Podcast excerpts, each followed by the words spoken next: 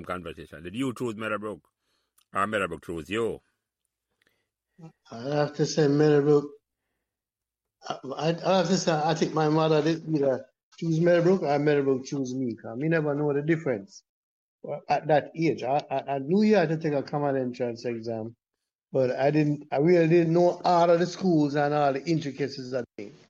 And it, it was a big surprise to me when my English teacher, you know, had a meeting with my mother and said, "I say, me need to go take common entrance exam."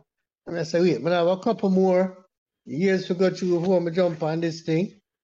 And my my old lady end up, you know, preparing for the, for, for, for do the exam. We come through and then all of a sudden my name come up on the Meadowbrook. So remember to like, share, and subscribe these Meadowbrook Memories podcasts so neither you nor your friends will miss another memorable conversation. Thanks.